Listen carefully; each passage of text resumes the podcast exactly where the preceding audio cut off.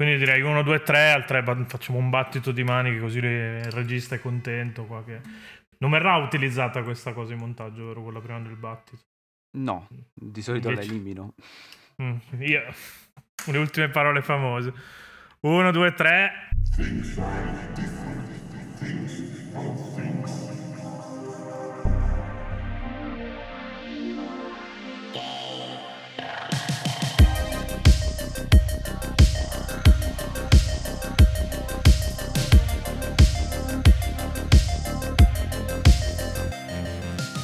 Ok, ci siamo. Perfetto. Devo iniziare io a introdurre. Io. Devo che cazzo fai il lavoro tuo, porca puttana? Allora, uno non è un lavoro perché non mi paghi, prima cosa. Dovresti pagare tu me. Però, non è vero, siamo soci. Comunque, dai, non mi sembra il caso di parlare. Ma perché dobbiamo parlare sempre di soldi davanti agli ospiti? Cioè, questo è un altro discorso. Nel senso, sei qua con i ragazzi di Antab Studio, che siamo, cazzo, ho detto ragazzi, che tra l'altro è un vizio che dovrei iniziarmi a togliere per tutto quel discorso dell'inclusività che portiamo avanti da un po'. Comunque sono gente che dovreste ben conoscere, che sono già venuti in podcast 2 o 3 volte, adesso non ricordo, non so se voi ricordate. Non so, forse addirittura 3 può essere. Può essere. Voglia che ci avete, e non c'ero neanche io, capito? Almeno da un minimo di bellezza tutto questo. Non avete dovuto mai guardare la faccia di Pietro per ben 3 puntate del podcast. Pensa che merda. Però fosse anche bello, insomma, cioè, dopo era difficile per gli altri fare le loro cose. Certo. Vi faccio il favore di essere brutto anche. Vai. Ho sposto il microfono. E comunque nulla, vabbè, Antab Studio li dovreste conoscere per Grid Retro Enhanced, che sapete che è una delle mie robe preferite da giocare, soprattutto su Switch, e se non lo conoscete andate a spendere i soldi.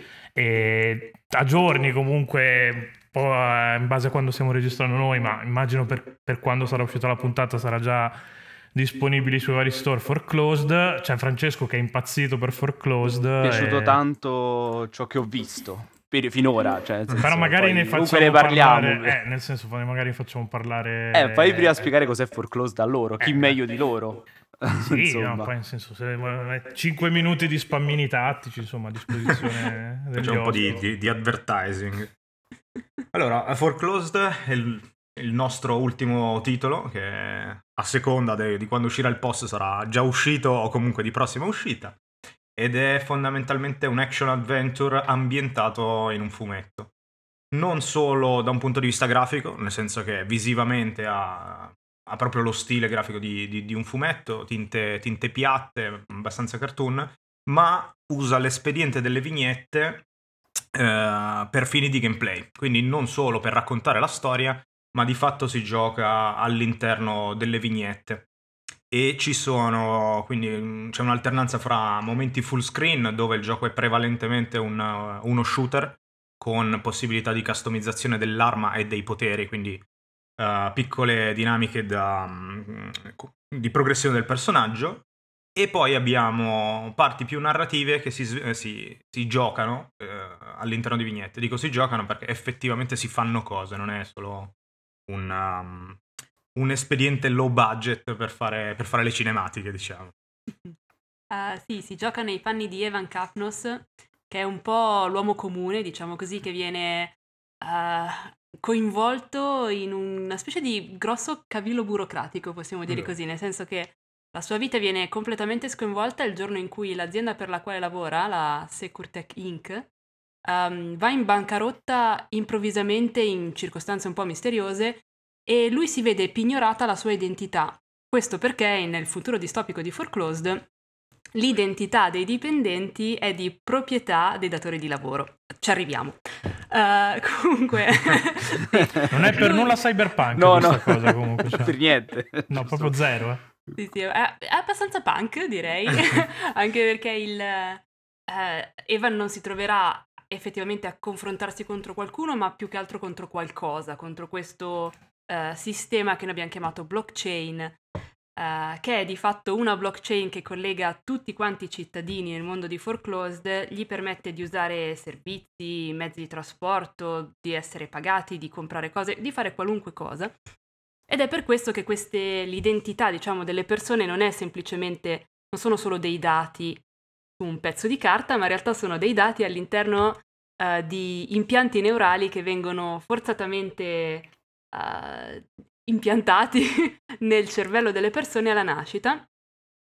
Per l'utilizzo dei servizi, le persone accumulano un debito fin tanto che non hanno un lavoro. Appena trovano un lavoro, quello che succede è che il debito è talmente tanto grosso che i datori di lavoro praticamente lo comprano dallo Stato, di fatto acquisendo la proprietà dell'identità dei nuovi dipendenti. Spero che sia tutto quanto chiaro. Sì.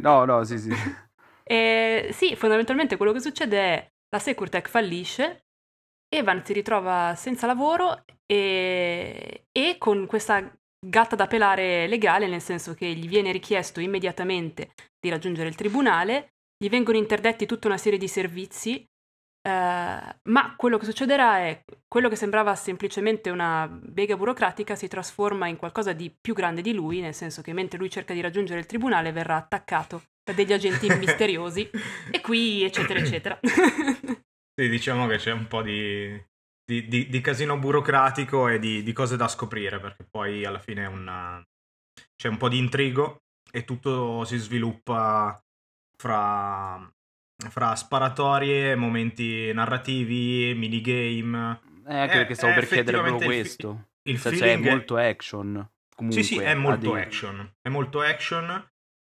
Semplicemente non lo definiamo solo come uno shooter, proprio perché, come dire, la sua caratteristica portante, o meglio quello che lo rende di fatto diverso da altri shooter più classici o anche più grossi in termini di budget e produzione, è proprio il fatto di usare questa narrazione interattiva, il fatto di essere fruito come un fumetto. Si gioca in un fumetto. Noi continuiamo a insistere su questa cosa, poi non vediamo l'ora di farvi vedere anche perché continuiamo a insistere. Io sono molto curioso. Giusto per dare tutte le informazioni su che piattaforme esce Foreclosed, o all'ascolto, se sarà, non mi ricordo, la lanciamo dopo l'uscita o prima dell'uscita? Ma andarsi a fare il ripassino prima di registrare.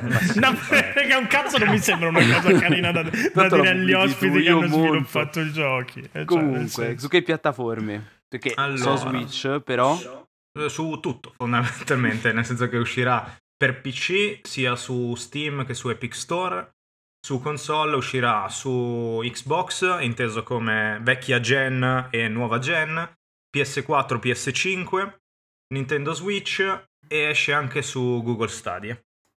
Addirittura Stadia. Stadia me l'ero perso. Che quasi il fu Stadia troppo. No, comunque ho detto che me ne fregava.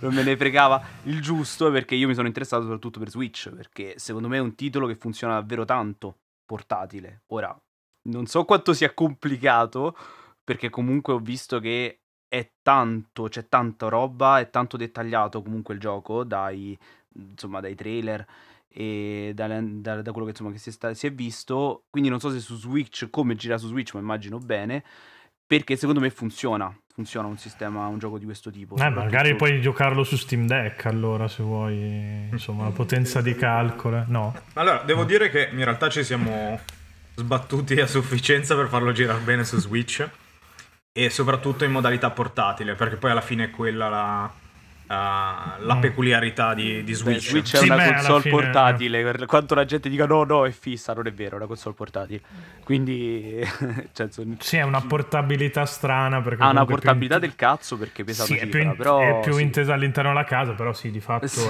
un po' quello il concept. Sì, nel senso che ti fai i bicipiti te Red Switch, però sì. No, vabbè, adesso non quanto sei esagerato, come al solito. No, esageratissimo.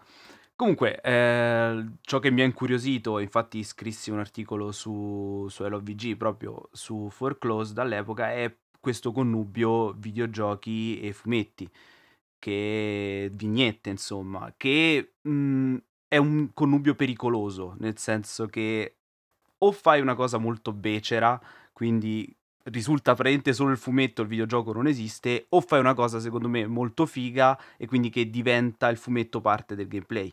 Un esempio recente che mi viene in mente è una sezione di Genesis Noir dove tutto si divide in pannelli e sembra davvero un fumetto che scorre, lì è fighissimo. Io spero, ma sono sicuro che sarà così, che Foreclosed abbia questa struttura, cioè che il gameplay si strutturi anche in base alle vignette.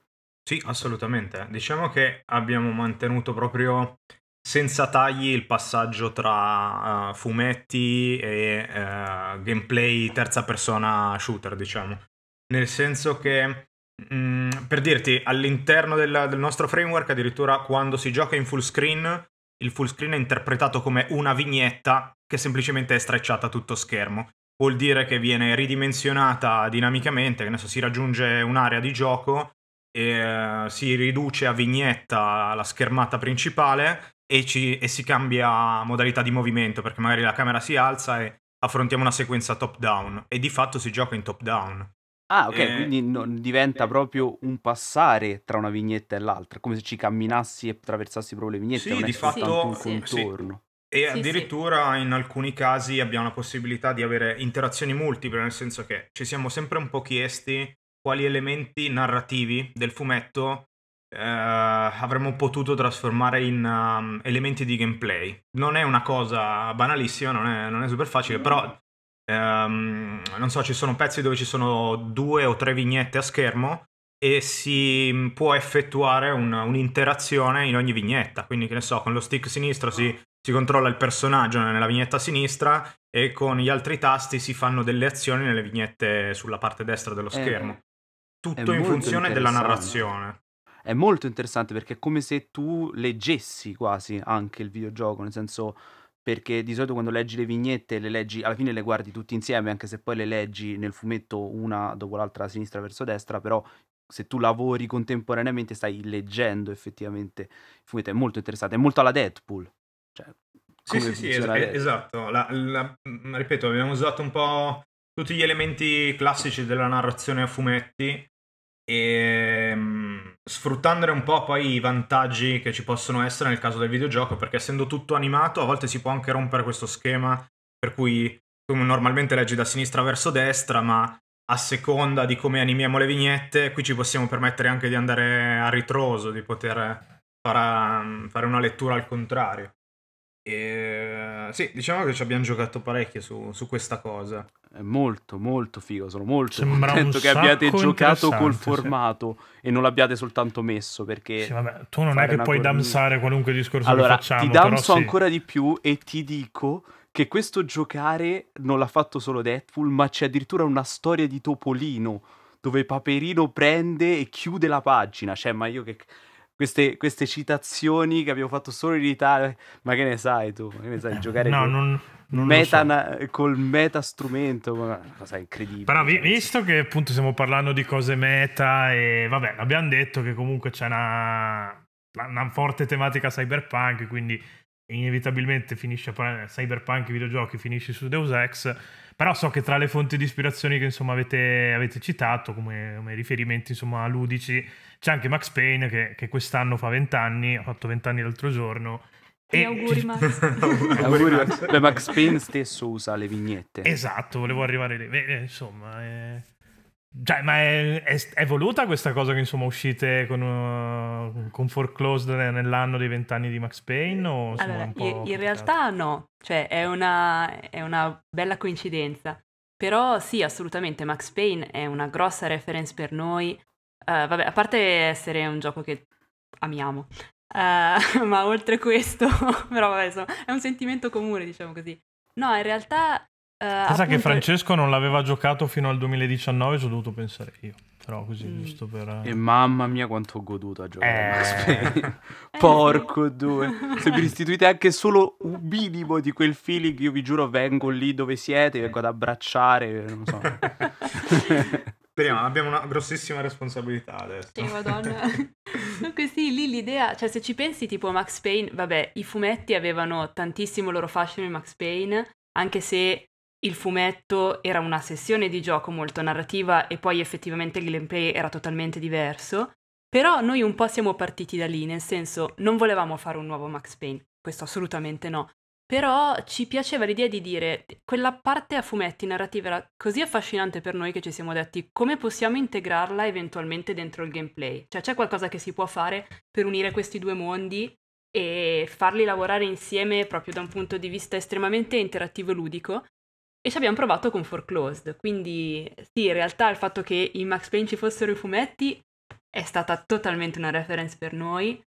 Deus Ex, certo, un'altra reference importante, perché Evan ha dei poteri telecinetici, scoprirà una certa che il suo impianto gli permette di non soltanto di sparare, diciamo, ma di potenziare il combattimento con telecinesi, non so, può sollevare i nemici, sollevare gli oggetti, può scagliarli, può schiantare i nemici al suolo, insomma ci sono un po' di poteri succosi che si possono utilizzare in combattimento. Noi abbiamo tra l'altro lavorato tanto in realtà per quello che è il gioco su un combat system che fosse il più possibile customizzabile, e anche in questo c'è un po' di Deus Ex, nel senso che le mappe sono un po' multi-approccio, abbiamo poteri diversi sia per l'arma che proprio per il personaggio, quindi poteri telecinetici, e in realtà speriamo che i giocatori possano sviluppare la propria strategia di combattimento sulla base dei poteri che preferisci usare. I poteri sono combinabili tra di loro, quindi magari, non lo so, sollevato un nemico, quando lo schianti al suolo, lo schianto ha un danno maggiore sul nemico. Oppure si possono combinare insieme più poteri dell'arma. A differenza di Deus Ex, che ha tante armi diverse, noi abbiamo una sola arma, però a seconda dei proiettili, diciamo, equipaggiati sull'arma, cioè dei poteri, delle mod che un giocatore può equipaggiare sull'arma, fino a 3 contemporaneamente, l'arma cambia, quindi, che ne so, uno potrebbe dire posso trasformare la mia pistola in una mitragliatrice, o posso trasformarla in uno shotgun esplosivo, però potrei anche fare una mitragliatrice di proiettili esplosivi, o abbiamo i proiettili telecinetici, quindi potrei fare una mitragliatrice di proiettili esplosivi autoguidati, per dire. Quindi vuoi fare le combinazioni? Oh, guarda Control, così si fanno le mod. Così, la butto un attimo. Anch'io stavo pensando a Control, perché l'ultima volta che abbiamo fatto burocrazia più telecinesi è finita lì. Ed è finita un po' male, però... No, non solo, ma abbiamo reso la telecinesi decisamente più OP rispetto a tutto il resto, visto che le mod non servono a un culo in quel gioco. Quindi, ma non è che devi dissare i giochi degli altri quando stai parlando. Io devo dissare Control sempre, quando posso, okay, devo dissare Control per ricordare che la gente ha il merda gusto, nel senso. Sì, vabbè, ho capito, però no, è molto molto interessante la possibilità di combinare, insomma, rende il gameplay decisamente più vario. Tra l'altro stavo guardando la pagina di Steam e c'è scritto Interactive che credo si pronuncia Interactive, però Interactive Graphic Novel. Vi ritrovate in questa definizione? Nel senso, non so se la pagina la scrivete voi, immagino, però è Interactive Graphic Novel, perché alla fine è molto action, però non è una graphic novel. Esatto. Allora, ti dico la verità, sulla descrizione del gioco sia noi che il publisher ci siamo scervellati parecchio, perché riuscire a mescolare, diciamo, l'esigenza marketing con la spiegazione del gioco effettivo è veramente un casino, nel senso che quando effettivamente noi abbiamo sempre cercato di spiegarlo come un fumetto giocabile, in cui la parte giocabile è effettivamente uno shooter, quindi è parecchio giocabile, diciamo. Esatto, quello che dico, graphic novel. È che, come dire, ormai si è un po' abituati ad associare però al concetto di fumetto interattivo, fumetto giocabile o graphic novel interattiva, in realtà più un fumetto che ha poi delle interazioni di qualche tipo, o addirittura attribuirgli un significato più da walking simulator con estetica comic book-like, diciamo. Quindi sì, in realtà quella descrizione rispecchia il gioco, nel senso che per noi, creandolo, l'idea non era di fare un super shooter, era di fare quel tipo di gioco, ma era di fare un po' tutto insieme, cioè creare un gioco che avesse sì delle meccaniche action con anche la progressione del personaggio, si spara, va bene. Però la cosa portante qui è la narrazione e il gameplay con le vignette. Quindi la descrizione corretta è quella, solo che viene spesso fraintesa, visto un po' il è per questo che chiedevo, perché di solito si fanno avventure walking simulator o comunque sono immagini statiche o vignette statiche dove fai cose, non c'è un'azione delle vignette stesse. Invece anche nel trailer c'è proprio uno scorrimento delle vignette all'inizio con l'email che arriva, eccetera eccetera eccetera. Cioè c'è proprio, ci sono degli eventi, le vignette sono mobili, agiscono. Quindi questo è un discorso che abbiamo fatto spesso, di cercare di etichettare le cose, e a volte è un problema, nel senso, vi siete ritrovati voi ad avere un problema perché non si riesce a mettere tutto all'interno di altri. Assolutamente sì, ti dico, alla fine poi anche il gameplay mescola un po' alcuni generi, soprattutto per esigenze narrative. Quindi, per dire, ci sono delle sequenze stealth e il gioco ti fa giocare stealth sia in terza persona, quindi sia nei momenti dove puoi effettivamente scegliere se avere un approccio stealth o shooter, sia in momenti dove è necessario muoversi in maniera stealth perché la narrazione lo vuole. E magari in quei casi si vede anche nel trailer, ci sono dei pezzi top down dove il gameplay diventa quello di uno stealth top down di fatto. Anche lì il passaggio in queste scene è spesso guidato dalla narrazione e da vignette che si animano, quindi non c'è un caricamento che poi ti dice ok, il prossimo livello lo giochi così. No, è proprio fluido, ti sbatte direttamente nell'azione e la narrazione la facciamo così. Poi il mondo è comunque 3D, quindi hai anche un movimento di telecamera, cioè gioca tanto anche la telecamera. Sì, sì, certo. Non sono vignette 2D. Sì, diciamo che anche il top 3D. Down, come si può vedere, è un simil top down, nel senso anche molto 3D, non è esattamente isometrico, non è top down, non ha la camera a 45 gradi, per dire, non è classico in quel senso. Lì, banalmente, in quello che si può vedere nel trailer, vuole rappresentare un po' quello che nel cinema è, non so, le scene di fuga sui tetti dove c'è la camera dall'elicottero e il fuggitivo è inquadrato in quel modo. C'è un motivo nella storia per cui si è inquadrato in quel modo, però invece che usarlo per una cinematica te lo facciamo giocare, usando un gameplay che è fattibile con quella telecamera. Alla fine è esattamente quello che succede nei fumetti, quando io ti faccio un cambio di inquadratura e quindi ti metto anche il cambio del punto di vista, è perché ti devo dare un motivo, una sensazione. Se ti metto il punto di vista dall'alto è perché magari devi guardare anche tutto l'ambiente intorno e non solo quel momento specifico. Se invece ti faccio uno zoom sul personaggio è perché devi guardare le espressioni o altro. I fumetti funzionano così, alla fine, anche la dimensione, tutto quanto, quindi ci sta. Pietro, tu che non hai detto un cazzo, porco due, sei inutile. Come non ho detto un cazzo? Cioè, ho dato fuori Max Payne, io l'avevo portato a casa. Max Payne, sì, vabbè. La giornata, visto che non servi mai a un cazzo, hai qualche domanda da fare tu? Sì, io in realtà non hai le mani per giocare, però.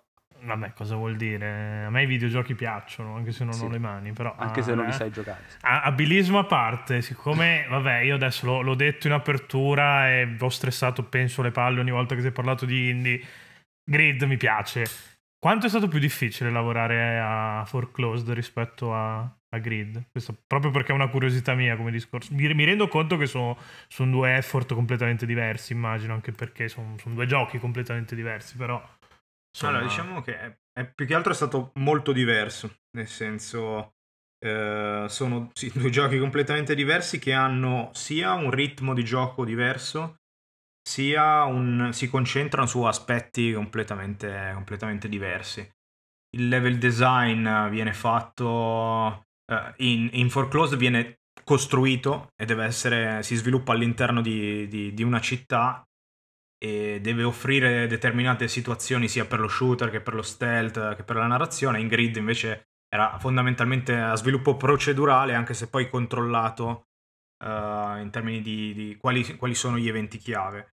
Diciamo che come produzione la grossissima differenza è che il team è rimasto piccolo ma il progetto è diventato grosso e quindi ci siamo un po' lanciati in questa avventura, un po' anche grazie all'esperienza di Grid, nel senso che noi su Grid dovevamo anche farci conoscere da un punto di vista puramente business, in senso di dialogare con i publisher. C'è stato un investimento di tempo molto grosso da quel punto di vista, che non è stato più necessario per Foreclosed, perché ormai comunque c'erano già molti contatti, è stato tutto un pochino più velocizzato. e abbiamo deciso di concentrare tutto lo sforzo sulla produzione. Questo non vuol dire che sia stato facile, tutt'altro. Alla fine no, anche perché l'hai detto, il gioco è diventato più grande, quindi esatto, quindi in realtà è anche un po' difficile descrivere la differenza di produzione. Sono veramente lontani, diciamo, i due giochi. Ah sì, un'altra differenza è che in questo caso stiamo uscendo contemporaneamente su tutte quante le piattaforme. Invece esatto. Grid avevamo fatto 2 piattaforme prima e 2 un pochettino PC, dopo. Xbox e poi sì, esatto. Switch dopo. Sì, in realtà sì. Allora, lavorando effettivamente in realtà sul porting contemporaneamente al contenuto, ci siamo salvati un sacco di rotture di palle, cioè devo essere totalmente onesta. Abbiamo collaborato con un amico e collega italiano, Alberto. In realtà ci ha dato veramente una grossa mano sui porting, nel senso che noi potevamo concentrarci sul design e sul contenuto dei livelli, mentre lui lavorava più tecnicamente su piattaforme e quant'altro. Quindi sì, praticamente il team è rimasto esattamente uguale, anche perché eravamo in 3 su Grid, qui eravamo 2 più questo aiuto esterno, specialmente sui porting, possiamo dire 3 però in realtà. Poi sì, Andrea ha un po' detto tutto. Sono veramente 2 giochi totalmente diversi, il processo creativo, il processo produttivo è stato totalmente differente. Qui partivamo un po' dai presupposti tra il ok, capiamo come usare i fumetti in questo livello in maniera diversa rispetto al livello precedente, più però dobbiamo insomma stare aderenti alla nostra storia. Grid, bene o male, la narrativa non c'è, nel senso c'era un po' di pretesto, se uno lo voglia cogliere bene, se no spara e si diverte e basta. Invece in questo caso in realtà, e anche qui se vuoi ci ricolleghiamo a quello che diceva Francesco prima, cioè perché graphic novel? Perché in effetti, cioè, la storia gioca un ruolo fondamentale in questo gioco, è estremamente importante, e in realtà noi siamo partiti dal soggetto, cioè, dove Grid c'era un IP che conoscevamo già perché Andrea se l'era portata avanti da un po' e c'era più un gameplay. Grid aveva un'ispirazione fortemente arcade, quindi in realtà certo. La storia era volutamente abbozzata anche per suggerire un po' come dire, le pecche, ma anche le cose tipiche degli anni 80, riderci sopra e allo stesso tempo essere cafone al massimo, concentrandosi sui laser, su una frenesia di gameplay veramente da cabinato. Invece in questo caso era proprio che, cioè, avevamo una storia da raccontare, avevamo qualcosa da dire, quindi è stato proprio totalmente diverso. Chiaro. Quasi ultima domanda, perché siamo arrivati praticamente 30 minuti, abbiamo detto un sacco di roba. Finestra temporale, come mai agosto? Periodo allora, un po' strano. Sì e no, nel senso diciamo che è stato un anno un po' particolare anche per l'uscita delle nuove console, che è lancio non lancio, diciamo. In contemporanea dovevamo discostarci dalle uscite dei AAA, ritagliandoci il nostro spazio sufficiente, e l'estate in realtà è un momento un po' particolare, ma per gli indie non è affatto sbagliato, nel senso che è a cavallo fra le super uscite mega budget di settembre-ottobre, diciamo, comunque della parte invernale dell'anno, e in realtà si posiziona soprattutto per Switch in un comodo gioco da ombrellone, se vuoi. Quindi per Switch sì, beh sì, effettivamente per Switch sì, perché io stesso parto in vacanza, me lo gioco al mare mentre sto in spiaggia, ci sta. Poi Switch lo te lo permetterà mai, perché ha l'antiriflesso, cioè al riflesso terribile della faccia, sì. Perché è fatta col culo quella console, però sì, in teoria sì. Ma poi cioè, nel senso, cioè, una cosa che ti è piaciuta nel mondo esiste o ti ha fatto schifo tutto? Comunque, no, neanche in realtà, se ci pensi, per dire, anche Vesper deve uscire tra qualche giorno, quindi sì, effettivamente mi viene da dire che finestra estiva per è un'estate, cioè dal punto di vista dell'indie italiano anche abbastanza interessante, perché appunto abbiamo Vesper, abbiamo Foreclosed. Potevi utilizzare la frase classica dei giornalisti, no? L'estate è caldissima. Non volevo. Piena di novità. A parte che non è una frase dei giornalisti, è una frase di Max Pezzali, e portiamo rispetto a Max Pezzali. Perché sei vecchio devi iniziare anche a bere l'acqua. No, vabbè. No, poi devi idratarti, evitare bene. Le ore più calde, no, sì. E idratarti bene. Comunque, cioè, dal punto di vista dell'indie italiano, comunque escono due giochi in cui noi di Gero ci crediamo forte. Infatti siamo qui che ve li stiamo sponsorizzando e insomma, io sono tanto contento, anche perché non poi comunque... che sia chissà quale guadagno. No, per nulla, anzi, probabilmente vi giochiamo anche contro siete quelli che siete andati da quelli là che dicono le parolacce e le bestemmie, esatto. Quindi però sì, cioè dai, in un'annata così che è stata un po' scarsotta, ecco, dal punto di vista delle uscite, io ci voglio credere, ecco, io mi affido, anche io ci voglio credere. E cazzo, se non ci credi tu,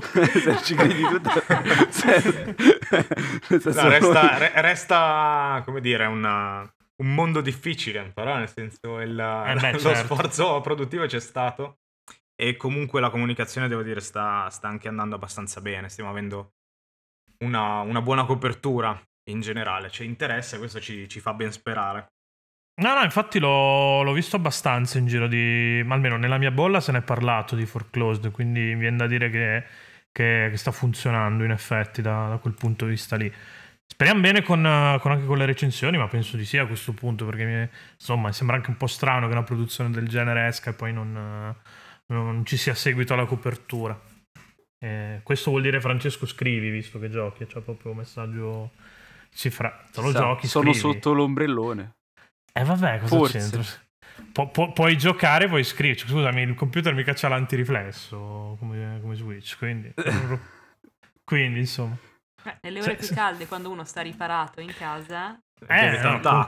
ma l'anziano è Pietro, io sono giovane. Ho capito, ma comunque dai, alle 3 mica andrei al mare alle 3, dai, sarà pieno di bambini che giocano con i racchettoni e quelle robe strane che si fanno in spiaggia. Sono io il bambino che gioca ai racchettoni. Sì, ok. E nel frattempo con l'altra mano c'ho Switch. Ma invece di dire cazzate, c'hai altre domande? O... No, io credo che comunque abbiamo detto un sacco di roba. Sì, no, in realtà è stato un sacco interessante. Spero che almeno di aver piazzato qualche copia tra i nostri fedelissimi all'ascolto, anche perché sennò mi fate fare brutte figure, quindi insomma...